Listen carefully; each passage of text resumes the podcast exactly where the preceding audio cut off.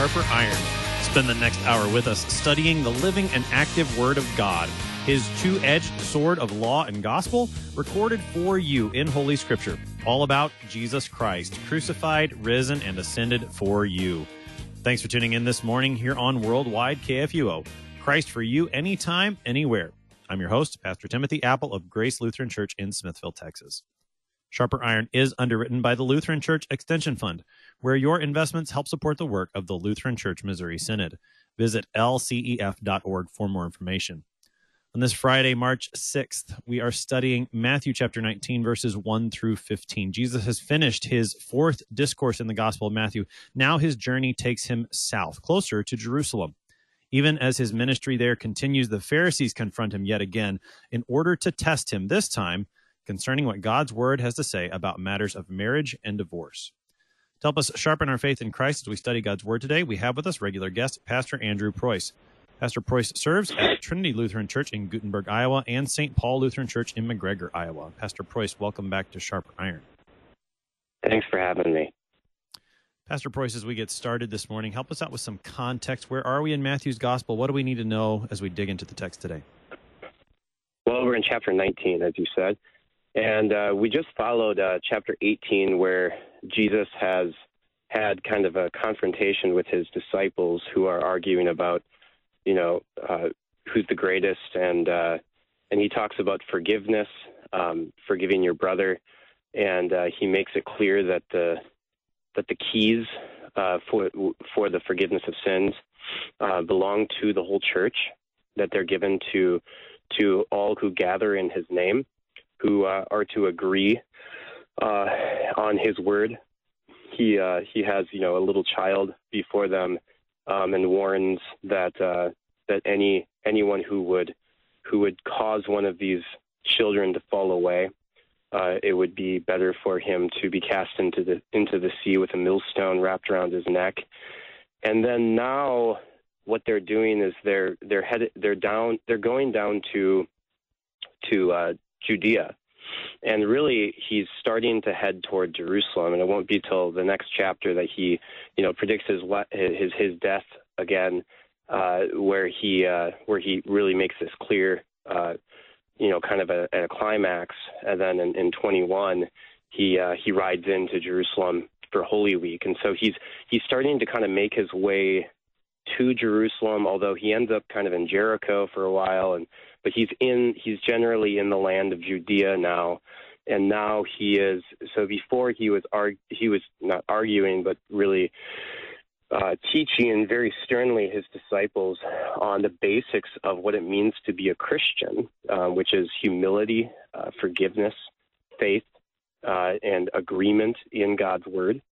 And uh, and now he is he is confronted with the Pharisees, and what you see going on here is Jesus uh, fulfilling the law.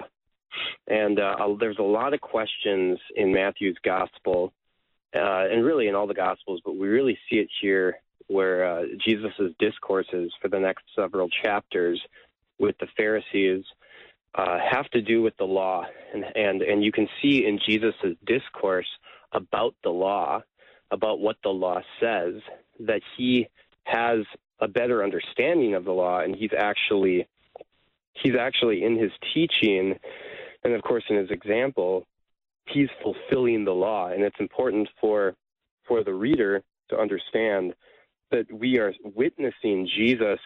Jesus's uh, vicarious obedience to the law. Um, vicarious means that in our place, in our stead, Jesus is fulfilling what our sinful flesh could not fulfill. And what we see here then in his confrontation with the Pharisees is a uh, is is is an example of him really getting to the heart of what the law requires. And he's really he he, he is.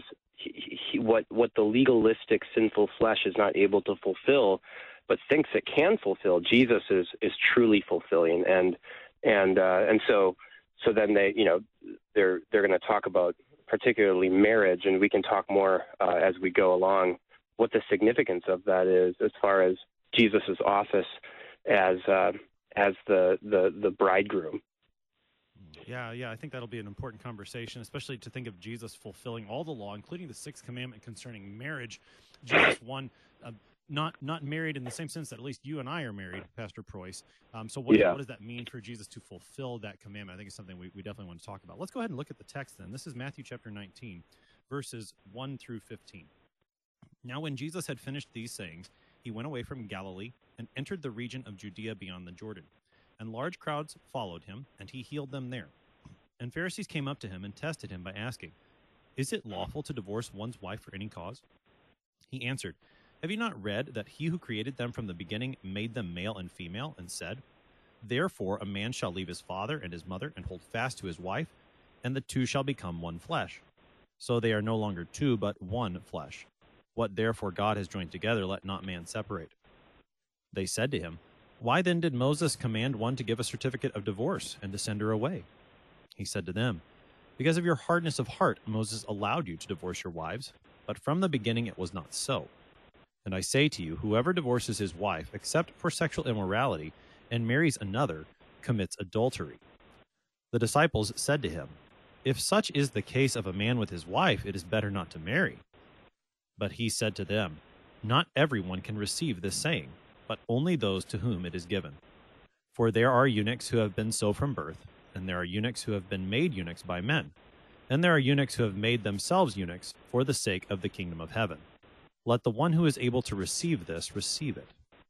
Then children were brought to him that he might lay his hands on them and pray. The disciples rebuked the people, but Jesus said, "Let the little children come to me, and do not hinder them, for to such belongs the kingdom of heaven." And he laid his hands on them and went away. That's the text for today, Matthew chapter nineteen, verses one through fifteen. So, Pastor Preuss, as the text begins, we hear about Jesus. He finishes his fourth discourse in Matthew chapter eighteen. He begins moving south toward Jerusalem. He doesn't go there yet. He's on the other side of the Jordan River. We know he's going to be in Jericho in a little bit. It, there's still loud, large crowds of them. They're, he's healing them. And then here come the Pharisees to test Jesus. And and the test that they lay before him is this matter of, of what's lawful concerning divorce. What what's going on in the background here with the Pharisees? What's the test that they're laying before him with this question? Well, it's similar to really all their tests.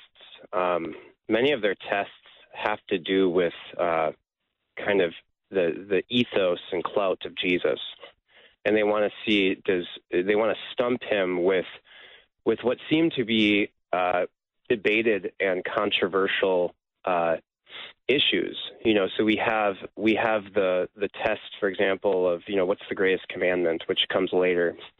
Um, we have the test of uh, you know who should, is it right to pay tribute to Caesar, and and uh, we had in in chapter seventeen the test of uh, you know do you pay the temple tax, um, stuff like that. And so it, it really it comes down to kind of clout, you know. Does he really have Does he really? Uh, is he on the right side? You know, and, and, and can he can he really put his money where his mouth is and, and show that he understands the law? Because these are issues that obviously would have been debated, and there would have been different ideas. But the way that the Pharisees would and the scribes would argue about these things would be much more legalistic. And what I mean by that is is uh, you know what are the uh, What are the exceptions to the rules? What is lawful, right? You know, what is uh, what can we get away with? And so you have different sort of uh, different sort of uh, outward behavior kind of uh, answers to it all. And this goes back to the Sermon on the Mount, where Jesus is not simply talking about outward behavior. He's talking about a complete. He when he when he explains the law, he's talking about a complete change of mind. Um, about the law and uh, and about what is really truly expected of you, and that is to be like God, um, that is to turn the other cheek, that is to to show mercy, um, to allow people to take your coat, um, so that you rely only on God. And he really goes back to the beginning of who God is and what God really has established, instead of trying to sort of give kind of um, uh, quippy ethical Uh, answers that really are meant to sort of satisfy people's own expectations, you know. So somehow they're going to give some kind of a uh, uh, you know, an excuse for people to just kind of do what they want to do, while also then feeling like they're like they're obeying the law. And you see this today. You know, I we we we talk about marriage and divorce. And whenever I teach on this, you know, I always say, well, you know, the, the exception for divorce is sexual immorality or adultery, right? And uh, and then I'll say, well, then, of course, Paul mentions abandonment, you know, actually, you know, leaving when the other spouse leaves. And the question that always comes up, which is understandable, and I don't want to, you know, be insensitive to these cases, but is always, well, what about abuse? You know, and, and that is kind of, while it's an understandable question, it sort of reveals an underlying uh, uh, mentality about the law. Like somehow, you, can you explain the law to me in such a way that is going to allow me to do what I, or, or allow me to sort of um, justify what I have done in the past or something like that? And again, not to, Not to, uh, there, there is certainly something to say about those casuistry questions about abuse and stuff like that, um, and other things. Um, but, but this is the thing that the way that they're, the way that they are framing it, the way that they see it, is really a matter of of just outward ethics and and kind of like a situational ethic, like what, you know, and really they're they're looking for excuses so that they can fulfill the law or feel like they've really fulfilled the law. And Jesus Jesus is not going to go that way, right? He's going to go back to the beginning. Um, he's going to go back to the beginning of creation, because that's how we understand who God is. And this really gets to, and I, uh, maybe I'm going a little bit off of what you asked, but this really gets to uh, a very important distinction between law and gospel. The law by itself can really only tell us what God is, that is, what he requires, what he, what, you know, you know, he's just, he's he's loving, right? He's merciful, um, you know, he's good. But these things by themselves don't don't really do us any good. You know, they just kind of tell us God's attributes, and they're sort of just do's and don'ts. But the gospel tells us who God is. And, and the way it does that is by actually giving us the fulfillment of the law in God's mercy, fulfilled by Christ. And so, and this is something that you, to get to the heart of who God is, you got to go to what he does. That's so, so, so, so God is revealed. His very being is revealed by what he says and by what he does, what he actually fulfills. And so Jesus is going to go back to what God did. So they want to talk about what Moses did, that Moses kind of as a as a sort of a legislator gave them certain exceptions. And Jesus is going to go back to the beginning and say, no, let's go back to what God did. And uh, that is really the true fulfillment of the law, because the only one who really fulfills the law is God. And that's really that's the whole point of Jesus' ministry. He is God in the flesh. He is fulfilling the law. And if you want to know what the true fulfillment of the law is, then go to what God does and take refuge in that, and then follow his example. Um, and that and that's not always going to be an easy It, you know, it's it's it's it's not always going to be an easy. It, it's not going to be an easy fix for your problems. You know, it's, you're still going to have to deal with sin um, in this life. But if you want to know what the law is, well, you be prepared to not be given any real wiggle room, and be forced then to have to find your refuge not in yourself, but only in what Christ provides. So that's, you know, you, you could take that. Go, you're the leader. Go go with their uh, go go from there where you want. No, that's that's all really good stuff. I mean, the, the Pharisees are coming at Jesus, and and it's like they want to have a conversation. And of course, they're testing him, right? This is not an innocent question. They they're trying to trap him here, but the way they're mm-hmm. trying to trap him is through this matter of, of what we might call, I think, use this word, casuistry, where we we bring up various cases yeah. and and say, well, what about this, Jesus, or what about this, and and asking, yeah. you know, looking for one of those answers that we got you there, Jesus. And and as as you were saying, Jesus isn't going to play that game. And and the way that he's not going to play that game is he's going to tell the Pharisees, you are starting at the wrong spot. And, and so yep. take us into to Jesus' answer then, Pastor Preuss. I think you've already started to to bring this out, but but how does Jesus begin to to tell, look, you guys aren't even starting in the right Bible verse here?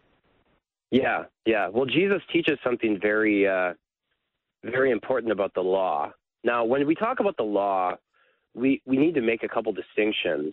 Um, in our Lutheran confessions, in the Formula of Concord, uh, uh, on article, is it article four that talks about law and gospel, or article five? I get good works and law and gospel mixed in up. The, in the formula, but it's article five that talks about law and gospel. Article five, yeah. Then article six is third use of the law. Anyway, so they make this distinction between sort of the gospel in its broad sense and the gospel in its narrow sense. And we could speak the same way of the law. The law has uh, the, the the law is understood in its broad sense, which is really the all the whole teaching of the Old Testament, um, and so the giving of the Ten Commandments, but then all of the other instructions that go along with that, which would, in many ways, include promises, you know, and and uh, uh, promises that had not been fulfilled yet, but would be fulfilled, um, but would be considered gospel promises. And so, when we talk about, you know, the uh, the fulfillment of the law, you know, Jesus is Jesus is getting at, uh, you know, what he, he's really he's really showing what the law as it is given is meant to do. So we, we can talk about the essence of the law, which is uh, talked about in the Formula of Concord, being just simply the immutable will of God. And uh, and that's something that the Christian in his new man is striving after. But then we can talk about the law as it is given and as it is revealed. And that is that is uh, is, is really on Mount Sinai, um, that it is given in order to expose the sin. As Moses says uh, in uh, in Deuteronomy, he says to the uh, to the priests and really to the people, this book, this law, is a testimony against you. And so Paul brings this out really well in his epistles, that you know the law shows uh, our sin. It shows God's wrath against our sin. And so when Jesus says that that Moses gave this because of the hardness of their hearts, it really is a testimony to, like what Moses says, it's a testimony against them. And it, it shows sort of how the law operates in its uh, kind of civil sense, that the, that, that in society, the law can't make you better. It's just, it's impossible to make you better. The proper understanding of the law is going to show you how miserable you are and how much you need the righteousness that God provides. But when the law has its function as, you know, in this world, it is only, it can only deal with outward order and structure. And so in, in political theory, we might understand this as sort of the uh, uh, the popular law, um, that is the law as it is applied in society. And because of the nature of the law and and and and, and our sinful nature, the law as when the law is being used for outward order and to pr- to promote outward good, because the law can make you better as far as outward outwardly, right? It can teach you good habits. It can, you know, keep you in line and stuff like that, but it can't change the heart, right? It, the only thing the law does with the heart is that it exposes the sin of the heart. Um, and so Jesus is really showing how the law, as it is applied for order, is necessarily going to fall short because of the weakness uh, of the sinful flesh. And so in popular law, you simply, you know, if you were the legislator or the judge or whatever, and you were applying the law, you kind of have to be pragmatic. You know, so for example, um, if we were truly just, you know, in carrying out God's law, we would put adulterers and fornicators in jail at the very least. You know, that's. Uh, but if we did that, uh, um, most of our even lawmakers would be put in jail, right?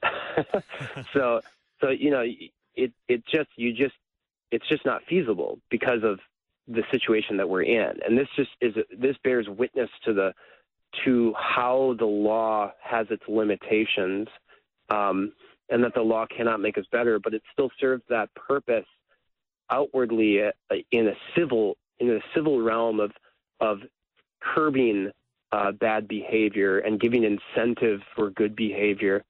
And so the idea that you're going to like change people's hearts um, by having the right laws is just not, it's just a pipe dream. It's not how the law works. And so Moses allows divorce for the same reason why our government might allow divorce today, or even not punish adulterers, at least not uh, not uh, directly. Uh, it, it's because you, you simply have to work with what you have. That's how the law works in its civil realm, in its civil sense. And so if you're relying on the civil administration of the law for the righteousness that God requires, it, you're just you're not going to come close. You might give some sort of appearance of uh, outward order and and peace, which are certainly good things, and, and we pray for our governments to do that very thing. But we also understand the limitations of the law, and so what they're doing is they're relying on this again, this popular law, this uh, this application of the law by human governments, and Moses is no exception, although Moses is the best of the civil governments because he has God like telling him what to do. But even God leading Moses understands the hardness of man's hearts, and that you can't just throw everyone in jail. You know, that's just, and that's part of God's mercy, actually. It's part of kind of his providence that he's not just going to wipe everyone out. He's patient with the wicked. Um, and uh, but but again, the, the fact that God does not fully enforce his law, because if he did, you know, as we all say, we deserve temporal and eternal punishment. You know, we'd all be thrown in a dungeon until we're dead, and then we'd go to hell. You know that. So so that so Jesus's point here is that that the law, as it is outwardly applied, you're dealing with sinful people, and it's necessarily going to kind of bend. Um, because that's just the nature of our sinful na- that's part of our sinful nature. That's the result of our sinful nature and the limitations of what of the law's office toward us. It, again, it can't make us better from the heart. Um, it can't give us a good conscience before God and men. It can only enforce good habits um, and give incentives and punish punish evil and reward good and stuff like that. And so again, it's going to be limited. Yeah, this matter of popular law, as as it is important in that keeping of order so that people aren't always killing each other or taking each other's things or or taking each other's husbands or wives, as, as the, the context we have here, as important as that is, that's not going to change the heart. And Jesus wants to bring the Pharisees, as, as you said earlier, Pastor Preuss, not not just to what, but who God is, and, and to go back to to what he has done, what he has said from the beginning, not just to start with Moses and his application of that law to various cases, but to go back to the beginning to what God has said. And and rather than start that on this side of the break and have to interrupt you and maybe have a, an awkward pause, I think we're going to go ahead and take our break a little bit early this morning, and we'll pick up the matter of what God has said, what he did from the very beginning on the other side of the break. You're listening to Sharper Iron here on Worldwide K F U O. We're going to take a short break, but we'll be right back. Please stick around.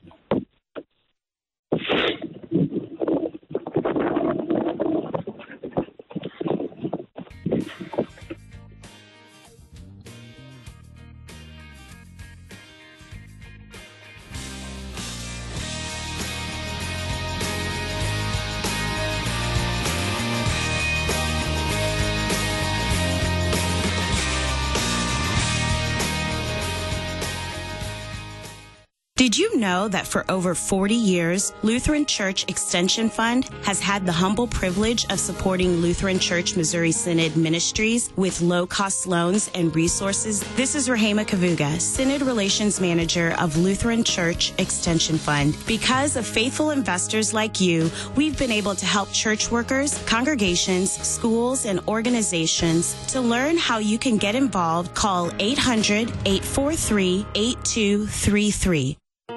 On the next Lamplighter Theater. I cannot help but speak of the one who loves me. Jesus? Yes. Jesus is still teaching me about his boundless love. I long to have the same love for him and for others. The Christian has to be dealt with. Why? He has been talking to my parents about his religion. We kill the infidel tonight. Texas, the next Lamplighter Theater. Saturday mornings at eleven on Worldwide K F U O. With the next Law and Gospel being an open mic Friday, you may want to phone us at one eight hundred, seven three zero, two seven two seven and discuss what we spoke about this week, including Thursday's coronavirus situation. Don't hesitate to call. Listen to Law and Gospel weekday mornings beginning at nine thirty on K F U O. Welcome back to Sharper Iron. On this Friday, March sixth, we're looking at Matthew chapter nineteen, verses one through fifteen with Pastor Andrew Preuss, pastor at Trinity Lutheran Church in Gutenberg, Iowa, and Saint Paul Lutheran Church in McGregor, Iowa. Pastor Preuss, prior to the break, we were discussing the outward use of the law, which is where the Pharisees are starting. That's the only place the Pharisees are, are coming from. That's how they're going to test Jesus. But Jesus is going to change their starting point. He's going to take them back to the beginning, to what God has done. How does how does Jesus answer, especially in verses four through six, do this? Yeah, Jesus says that uh, this was not so in the beginning. What Moses allowed because of the hardness of hearts was not so in the beginning. God created the male and female, and uh, he made them one flesh, and therefore a man shall leave. You know, he quotes the institution of marriage. It goes back to the beginning. Um, and, uh, you know, it's uh, God created the male and female. He made them one flesh. Therefore, a man shall leave his father and mother and cling to his wife, and, and they shall be one flesh. So so this, again, is uh, gets to the beginning of what God did. And this is something, too, just to consider the obedience of Christ. We're talking about the obedience of God, not just as a man, but as, a, as but as God as well. He's He's obedient for us in both natures. And we can see this obedience already in creation. And it's a reflection then of what Jesus is accomplishing, you know, that, that he is the bridegroom, and that Paul says that this, that this mystery of marriage is really uh, a reflection, a shadow, so to speak, of Christ and the church. And so we see God, and when God establishes marriage, he is fulfilling his own law, and it's something that then is fulfilled for us vicariously in Christ. And so, he, again, he's going back to what God did, and then he himself, as God in the flesh, is doing that at that point. So him going, so so we should understand when Jesus is referring back to the the, the beginning, to, to Genesis, um, he's he's not simply Refer, like quoting a Bible passage. He's not simply practicing good hermeneutics. I mean, he's certainly doing that. He's a model for us in that. But he is actually fulfilling. He's kind of, it's, it's almost like he's being the creator. He's speaking again as God. You know, it's like God reiterating, uh, in, now in the flesh, reiterating what he did. And in his obedience, in his word, he is recreating uh, what God has established, but this time anew in him. And so that's, uh, you know, has some kind of uh, uh, very spiritual uh, uh, understandings to it, which we could get more into, like in Ephesians five, where Paul makes that connection. But, but yeah, that's what, so he's going back to the beginning of what God did. Now, I know you said, Pastor Preuss, that he's not only practicing good hermeneutics here. That's not only what he's doing, but he is doing that, right? To go back mm-hmm. to the beginning, to the institution of what God gave, is the way that we should start when we want to consider things from the Scriptures. Yeah, exactly, exactly. So um, a good book, if anyone's interested in kind of Lutheran doctrine, Lutheran uh, Lutheran uh, you know, theology on uh, specifically on the Lord's Supper, and this helps us kind of understand how we interpret Scripture and understand any type of article of faith, uh, is Martin Chemnitz's book on the Lord's Supper. Um, it's translated by my great uncle Jack, uh, and uh, it's it's a really it's a really good book. Um, you know, just explaining the Lord's Supper and it's uh, you know and and it's and, and all the controversies and stuff like that. But anyway. I, At one point, you know, he's arguing, he's taking issue with the Roman Catholics who are sort of wanting to define the Lord's Supper according to you know, how it relates to the to the Levitical priesthood and stuff like that and the sacrifices. And he's saying, no, to understand the Lord's Supper, we don't go to the Passover, or we don't go to the office of the Levitical priest. We don't go. We don't even go to John six, although John six gives us insight into it. The first place that we go, that John six being where Jesus says, unless you eat my flesh and drink my blood, you have no life in you. Um, and while while these things can have some instruction on along the way, the place that we go to determine what the Lord's Supper is, is the institution. And the same is true with baptism. We go to the institution. Um, we don't just go to the examples. And a lot of these, you know, people who deny the baptism saved are going to try to go to some examples in Acts and try to say, oh, well, they're believer baptisms, whatever that means.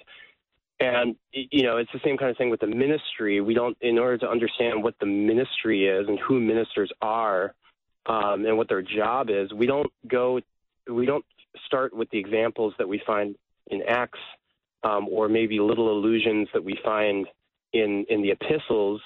We can go to those, uh, but we need to start with what Christ first gave, what he first instituted. And, uh, and then we can really define what it is, uh, and have an understanding of what it is.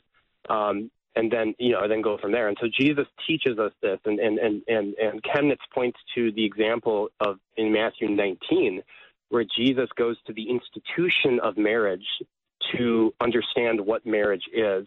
And that is a good hermeneutical principle. Hermeneutics is simply, you know, reading, you know, how we, or biblical hermeneutics is how we read scriptures and interpret script, scripture and understand the scriptures. And so we, again, we go back to the institution, and uh, and then we go from there.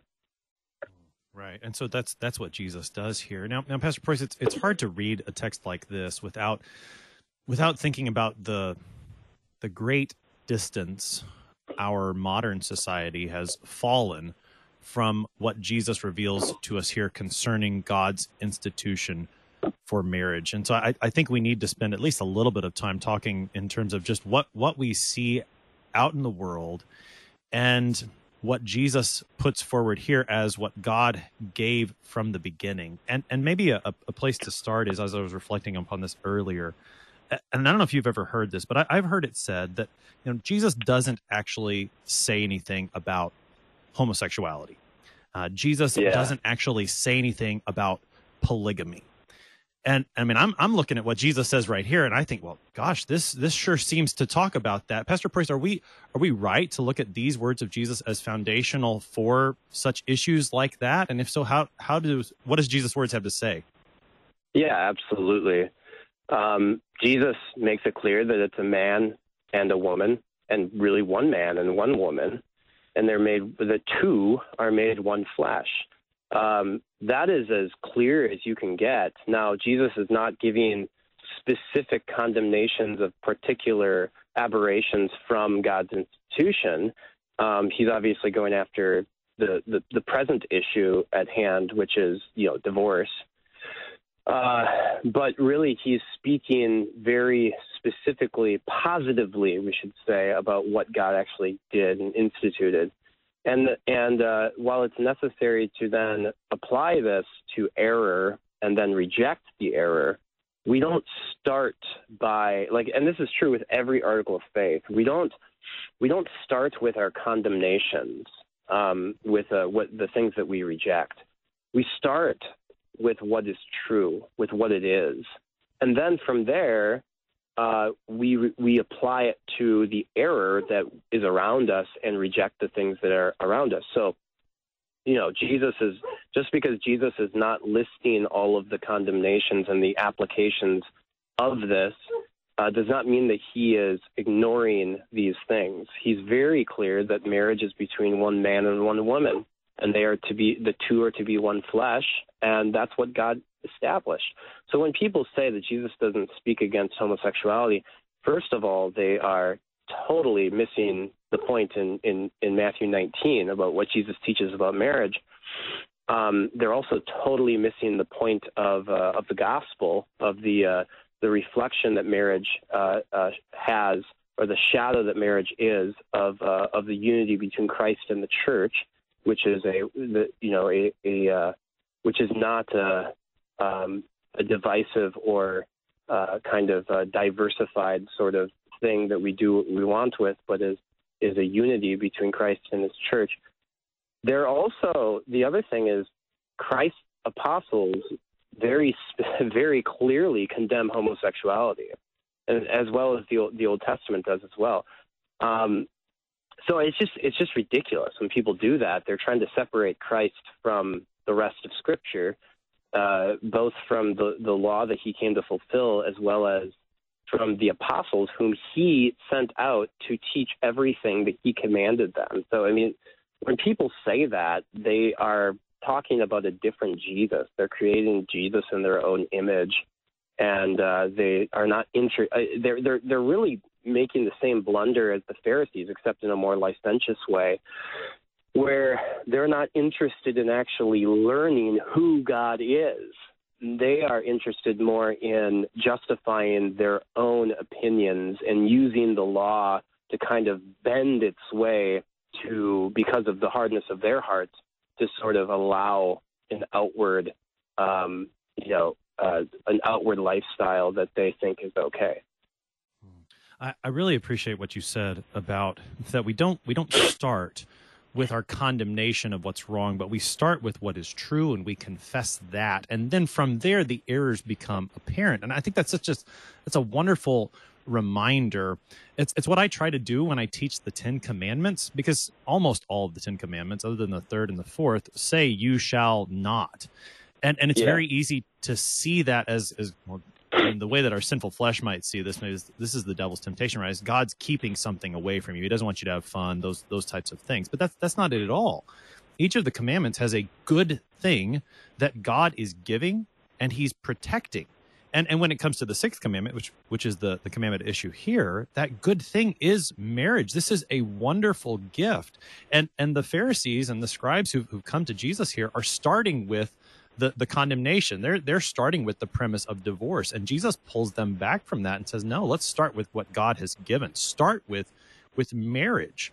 And and and maybe maybe that's that's one of the things that that if, if we would recall that still today, that some of the the heartbreaking situations that exist in this world, these aberrations from the sixth commandment, if we would go back to the good thing that God has given, that, that he unites a man and a woman for the rest of their lives in this precious gift of marriage, and he protects it with the sixth commandment. If we go back to the good thing, I mm-hmm. wonder if that, if that wouldn't just solve so many issues for us still today.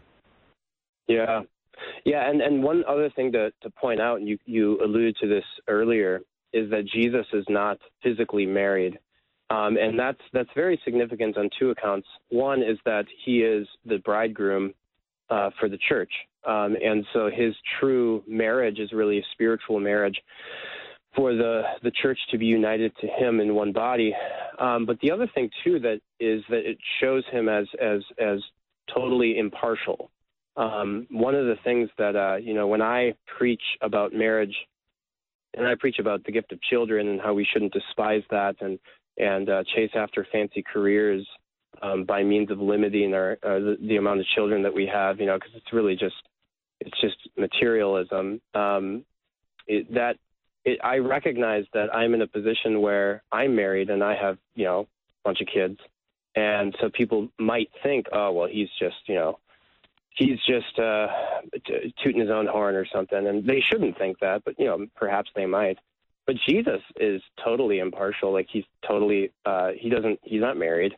And so – and and but this also shows this is important for everyone who is not married, who is single, who can then d- devote their lives not simply to being successful and shooting for the stars and following their dreams, but devoting themselves to the Lord and to uh, to to his gospel um, in the freedom that they have by not being married and not being tied down, so to speak.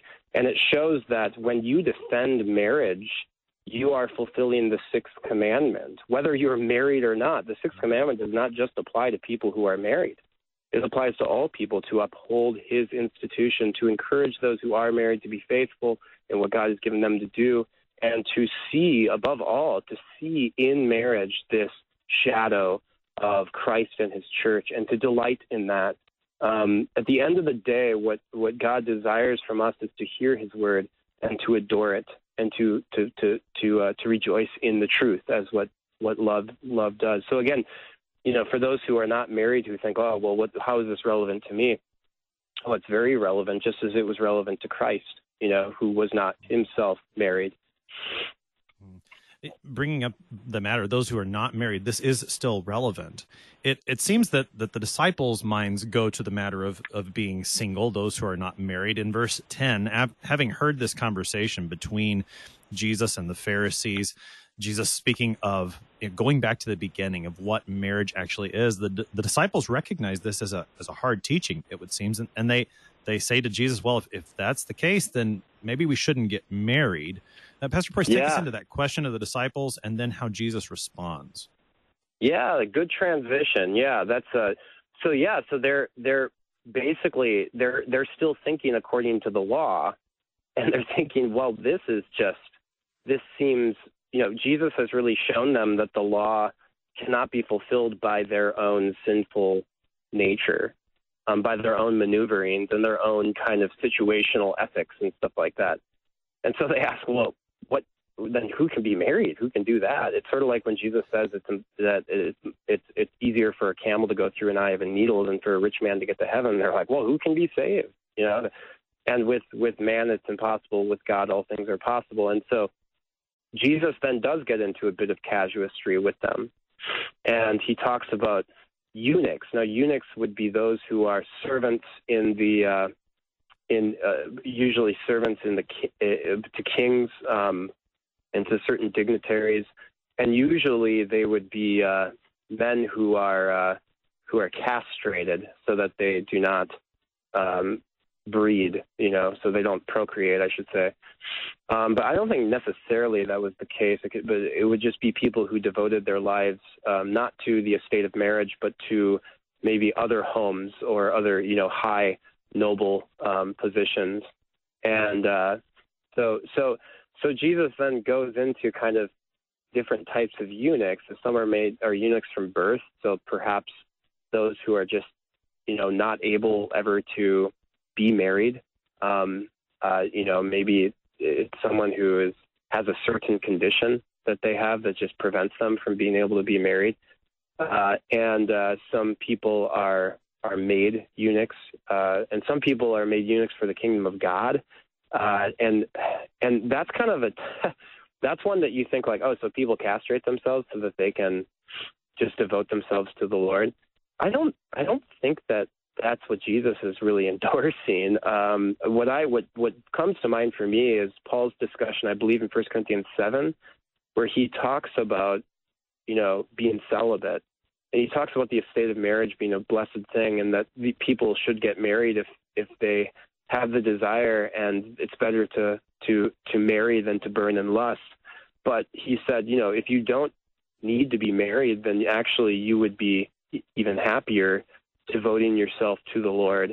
And so, again, this shows, you know, especially with Christ fulfilling marriage and showing the unity of, of the estate of marriage to the uh, its its gospel fulfillment and reflection in in in Christ, what Christ giving himself up for his church and taking away her sins and uniting her to himself in one body.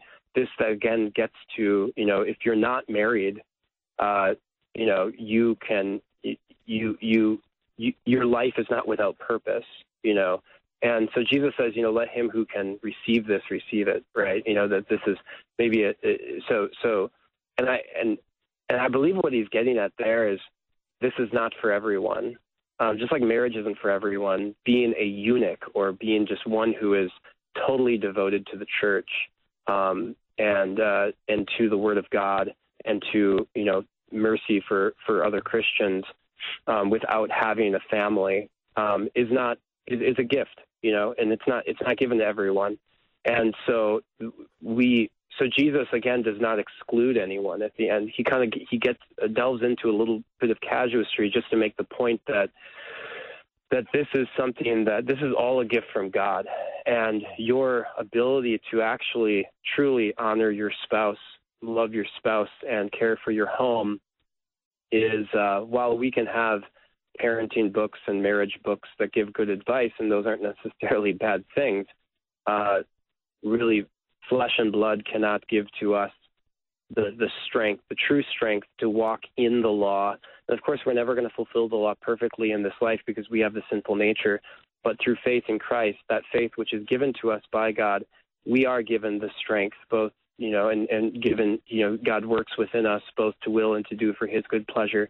And so, again, Jesus gets back to the passiveness of faith when he says, let those receive this, that that faith receives the good things from God and primarily receives the kingdom of God and its righteousness in Christ and the forgiveness of sins. And from there, then receives the strength to walk in the ways and the vocations and the duties that God has called you to do, whether that's in the marital estate or that is leading a single life, devoting yourself to God. Um, it's all a gift from God. And so you see how Jesus is really bringing them to, putting them, he's kind of reorienting them to a position of receiving rather than trying to scheme and figure out how they're going to justify themselves and make things work. Uh, so, so it really, I mean, hidden behind all this is really a, a key distinction between law and gospel. In other words, between what we try to do with our works and what Jesus, what God in the flesh actually does um, by what he says and, and, and does and accomplishes. So, so Jesus is is reorienting his disciples, whose question perhaps comes from, even, even though it's a different question than the Pharisees ask, it's it's coming from that same casuistry standpoint that, well, if, so if we can't do that, maybe we can do this. And Jesus says, no, in, in whichever vocation, whether whether you are, are married or whether you are, are single, receive, mm-hmm. receive these things as God's gifts. And so he's he's reorienting yeah. his disciples toward that that right understanding of law and gospel. Exactly. That's right. Yep. Very well put. Yeah. So so the text then continues, and, and I, I just I love how how this comes together, right? Because he's just talked about marriage, and then who comes to him but the fruit of marriage, children. And and there's only three verses here, but they're they're beautiful. Take us into to Jesus' interaction with the children, with his disciples in verses thirteen through fifteen. Yeah, so his disciples, so again, now he has another confrontation with his disciples, and it, got, it goes back to the previous chapter, you know, uh, where there's this this boastfulness, and uh, he, you know, Jesus set the child before them and talks about the, this child being the greatest in the kingdom of heaven. Um, because the child is, the child simply receives, the child is dependent upon his parents. Um, the child is, uh, is vulnerable, is, uh, and, and again, it gets to that, that idea of receiving this as a gift from God. And so then now he's got to rebuke his disciples again because they're not letting the kids come to him. And it's, it's really kind of funny how there's nothing ever really changes. Um, I think that, uh, I'm very fortunate in, in my congregation, uh, there is a, overall, I think, a very good attitude of uh, kind of screaming kids. And uh, I think parents also kind of know when to take the kids out, usually, you know, when they're getting really loud. You know, you want to be considerate to other people who are patiently uh, trying to listen. But, but at the same time, I think I'm very thankful for the way that the understanding spirit that is among the people in, our, in my congregations. Uh, that uh, we love that we're so happy to hear these voices, you know, that these kids are actually here. And it shows that God's word, word is at work, you know, in, in, in the young and that they're learning. And, uh, but, but it is interesting, though, how our, we all are by nature, you know, just annoyed by kids because they kind of get sort of annoying, you know, during the break. I'm in my car right now so that I have some peace and quiet to talk to you. But during the break, I ran inside to get some coffee or something like that, and, and uh, the kids are just running around and screaming and having fun and stuff. And, you know, it's it, my mom calls it happy chaos. And, um, and you know, this the, the, the culture that we live in, and this is, some, this is maybe a hard pill to swallow for a lot of conservative uh, Christians, um, the it, it is a culture not just of death, but a culture of choice, a culture of like, I'm going to – you know, the idea of planning things out is is is looked at as trying to control the outcome rather than preparing to receive what God gives. And so you have this kind of subtle and not so subtle despisal, despising of children, of the gift of children, And uh, Jesus is, again, this is part of him fulfilling the sixth commandment, is also then, as it is connected with the fourth commandment, he also then blesses the fruit of marriage and uh, receives the children and, uh, and and teaches us that, again, being a Christian is not about sitting there and everything being totally peace and quiet all the time and everything just going our way. Um, and, you know, while we want to provide a reverent and peaceful worship space and stuff like that, and it's good to, as Jesus, Jesus himself would go away to a desolate place to pray, and those are good things to do. At the same time, God calls you to vocations that often include changing diapers um, and or just putting up with someone else's loud kids, or helping, you know, maybe helping hold a baby or something like, you know, those the, you, being a Christian is not this ascetic kind of uh, uh, lifestyle, uh, uh, you know, ascetic lifestyle where we just like, you know, divorce ourselves from society and, and just live in a monastery or something like that, um, or in a big house or something, you know, uh, in our on our pension so that we're divorced from everyone else. Um, no, we are to live in the chaos, but understand it as happy chaos, because these are blessings from God. And these are children who need to hear the gospel and need to be taught about Jesus and about what God has done for them from the beginning and at the fullness of time. And it's uh, so, again, he's bringing us down to earth, and he's taking us away from our scholastic kind of highfalutin theories on how we are going to justify ourselves and what we're already doing. And he's saying, no, go back to the beginning. Now this is what God has established. Yes, it's chaotic because of the sinful flesh, um, but uh, but receive it.